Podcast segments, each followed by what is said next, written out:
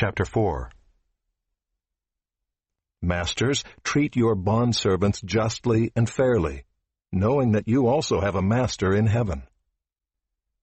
Continue steadfastly in prayer, being watchful in it with thanksgiving.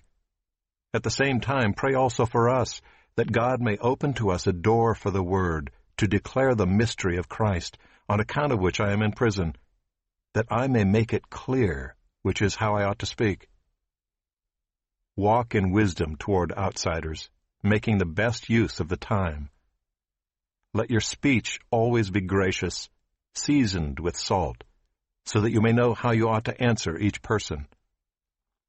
Tychicus will tell you all about my activities. He is a beloved brother and faithful minister and fellow servant in the Lord. I have sent him to you for this very purpose, that you may know how we are, and that he may encourage your hearts. And with him Onesimus, our faithful and beloved brother, who is one of you. They will tell you of everything that has taken place here. Aristarchus, my fellow prisoner, greets you, and Mark, the cousin of Barnabas, concerning whom you have received instructions. If he comes to you, welcome him. And Jesus, who is called Justus. These are the only men of the circumcision among my fellow workers for the kingdom of God, and they have been a comfort to me. Epaphras, who is one of you, a servant of Christ Jesus, greets you, always struggling on your behalf in his prayers, that you may stand mature and fully assured in all the will of God. For I bear him witness that he has worked hard for you and for those in Laodicea and Hierapolis. Luke, the beloved physician, greets you, as does Demas.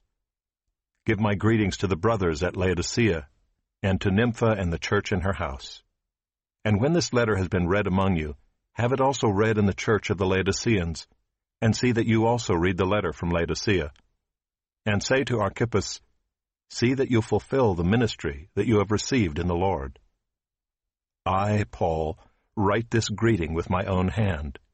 Remember my chains. Grace be with you.